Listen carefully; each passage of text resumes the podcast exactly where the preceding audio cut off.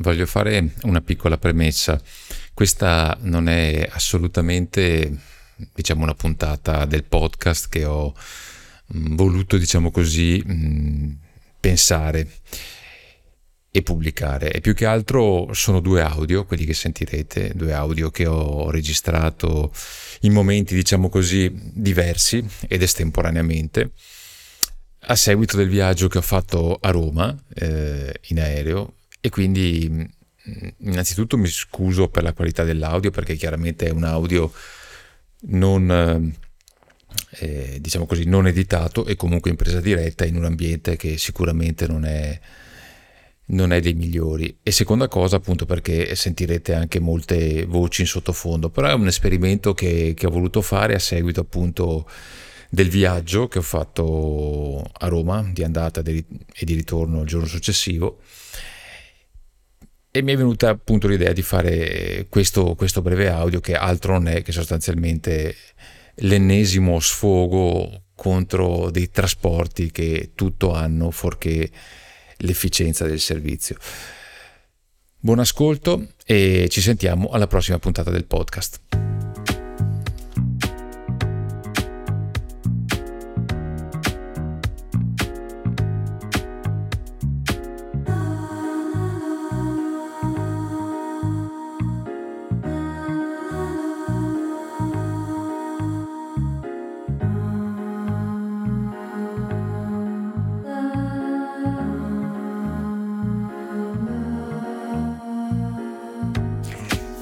Sono appena arrivato a Roma dopo un viaggio che non posso dire, per carità, che sia stato scusate, epico, ma sinceramente devo dire che ci ho messo più di un'ora per riuscire a partire dall'aeroporto di Venezia. Allora, uno potrebbe dire, vabbè, sono cose che capitano. Sì, è vero, no, non lo metto in dubbio, magari soprattutto per i voli internazionali, dove c'è, diciamo, più magari una sorta di aleatorietà, ecco, passatemi il termine, non dico della tratta, ma dell'incrocio degli orari e delle varie cose che si incrociano. Fatto sta che oggi l'aereo che dovevo prendere alle 15:15 è partito, in realtà è decollato alle 16:20 precise, quindi si è staccato dall'apron praticamente alle 5 minuti prima. Ma è quello che mi ha lasciato perplesso, sinceramente, è stato non tanto il ritardo, perché, per carità, ci sta la sicurezza poi prima di tutto e prima di ogni cosa, soprattutto in aviazione, che è, diciamo, il capitolo dove la sicurezza la fa assolutamente da padrona, e per fortuna. Quello che mi ha lasciato perplesso è stato sostanzialmente la poca mancanza di informazioni che veniva data a noi passeggeri. Ovvero sia, il comandante ci ha avvisato una sola volta nell'arco di un'ora di attesa dopo l'imbarco, dopo più che un'ora, dopo i 40 minuti di attesa, ci ha avvisato una sola volta che il ritardo era sostanzialmente dovuto al fatto che avevano delle difficoltà a caricare i bagagli in stiva. Al che io mi sono fatto anche due domande, effettivamente dico, vabbè, ci può stare, l'aereo era piccolino, perché un Embraer non è un aereo grande come un Airbus, ecco, mettiamola così. Però francamente mi è parso veramente, veramente tanto, ecco, il ritardo, senza contare poi il fatto che per fortuna poi ha recuperato in volo, perché in 40 minuti siamo decollati e anche atterrati. Quello che mi lascia veramente perplesso, appunto, dicevo, è questo, è proprio la mancanza, l'assenza reiterata che c'è stata effettivamente in questo volo di mancanza di informazioni, e anche alla luce del fatto che questo ritardo poi genererà sicuramente un altro ritardo per i passeggeri che prenderanno il volo successivo a questo, ma anche per tutti quelli che effettivamente, una volta arrivati a Fiumicino, avrebbero dovuto prendere delle coincidenze per altre destinazioni. Allora, il ritardo ci sta, il ritardo è umano, ripeto, la sicurezza prima di tutto, però effettivamente sì, è spiacevole, anche perché sono arrivato in aeroporto abbastanza con largo anticipo, ecco, diciamo, anche perché lì si perde sempre quella mezz'ora per quanto riguarda il controllo bagagli e via dicendo. Insomma, chi viaggia in aereo purtroppo deve fare i conti con queste difficoltà di gestione della sicurezza, che, ripeto, sono assolutamente doverose, fondamentali, per fortuna che ci sono, però lasciano molto, diciamo così, non posso dire l'amaro in bocca, però insomma perdere un'ora di tempo è francamente abbastanza seccante.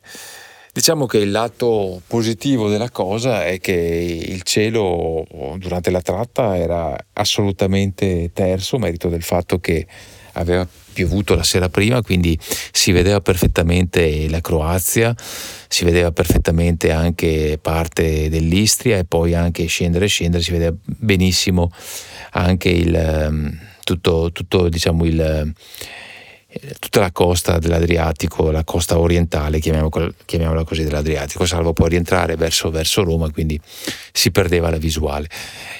Comunque devo dire che effettivamente, insomma, è stata anche una cosa piacevole, e devo notare che rispetto a Venezia, stranamente, a Roma fa più caldo, è molto più umido, il che è effettivamente molto strano, però è così. E altra cosa che volevo aggiungere in questo piccolissimo episodio è il fatto che veramente, poi, una cosa che mi dà profondamente fastidio è che quando arrivi in aeroporto ormai non ci sono più dei posti dove mangiare in modo, diciamo, tranquillo. Ma la cosa è anche probabilmente voluta e non riesco a capirne il motivo. Ad esempio mancano del tutto, almeno a Fiumicino e anche a Venezia, insomma, perché anche Venezia è uguale, non cambia nulla, mancano del tutto dei ristoranti dove ti puoi sedere e vieni servito.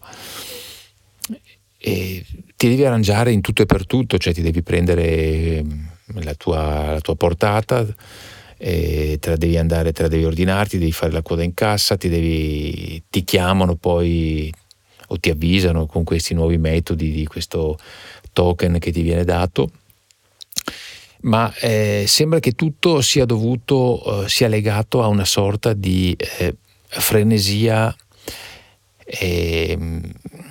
quasi nascosta, nel senso che c'è quasi la volontà di non farti sedere e di stare tranquillo, di essere servito e riverito, senza contare poi che il servizio a Fiumicino, dove il padiglione principale è occupato da Italy, è un servizio che lascia veramente a desiderare, senza contare il rapporto qualità-prezzo, che è assolutamente inesistente.